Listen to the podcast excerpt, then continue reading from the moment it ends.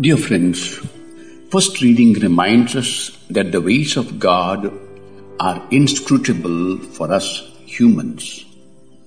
Israel was in bondage.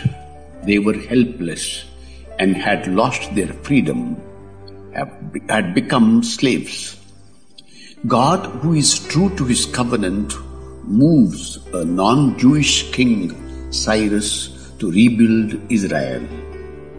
In the first year of Cyrus, king of Persia, in order to fulfill the word of the Lord spoken by Jeremiah, the Lord inspired King Cyrus of Persia to issue this proclamation throughout his kingdom, both by word of mouth and in writing.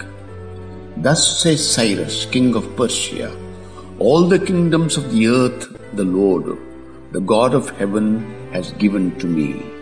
And he has also charged me to build him a house in Jerusalem, which is in Judah. Whoever therefore among you belongs to any part of his people, let him go up, and may his God be with him. When all seem to be lost, do I still hold on to God? Do I prepare myself daily for the surprises of God, pleasant and unpleasant?